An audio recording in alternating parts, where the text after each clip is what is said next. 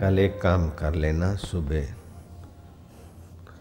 बिस्तर से उठते समय जिधर का नथुना जिधर का श्वास चलता हो, वही हाथ मुँह को घुमाकर, वही पैर धरती पे रख।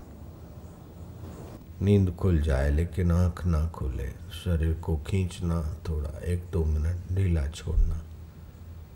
अपने जीवन में धन प्राप्ति की आवश्यकता है, कि आरोग्य की आवश्यकता है, कि कलह मिटाने की आवश्यकता है।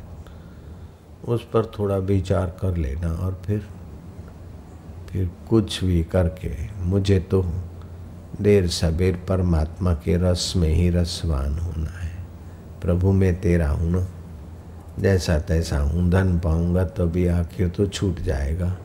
स्वास्थ्य भी आखिर तो यही है। तेरे और मेरे तो शाश्वत संबंध है ना। बोलना बोलना प्रभु, बोलना। कल तो बस उसका पल्ला पकड़ो। बापू से बाद में मिलो, बापू के आत्मा से घर पे मिलो। मैं तेरा हूँ ना। हज़ार, अगले जन्म का पिता तो मेरा नहीं रहा। अगले जन्म की माता, मित्र, संबंधी तो नहीं रहे, लेकिन मेरा आत्मदेव तू तो मेरा है। है ना? बोलो ना। है ना? है ना? जब तक हाँ नहीं बोले, तब तक बिस्तर नहीं छोड़।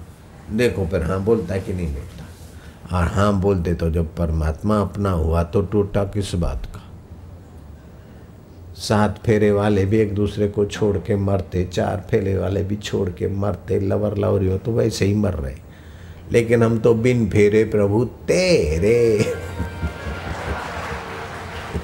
बिन फेरे हम तेरे।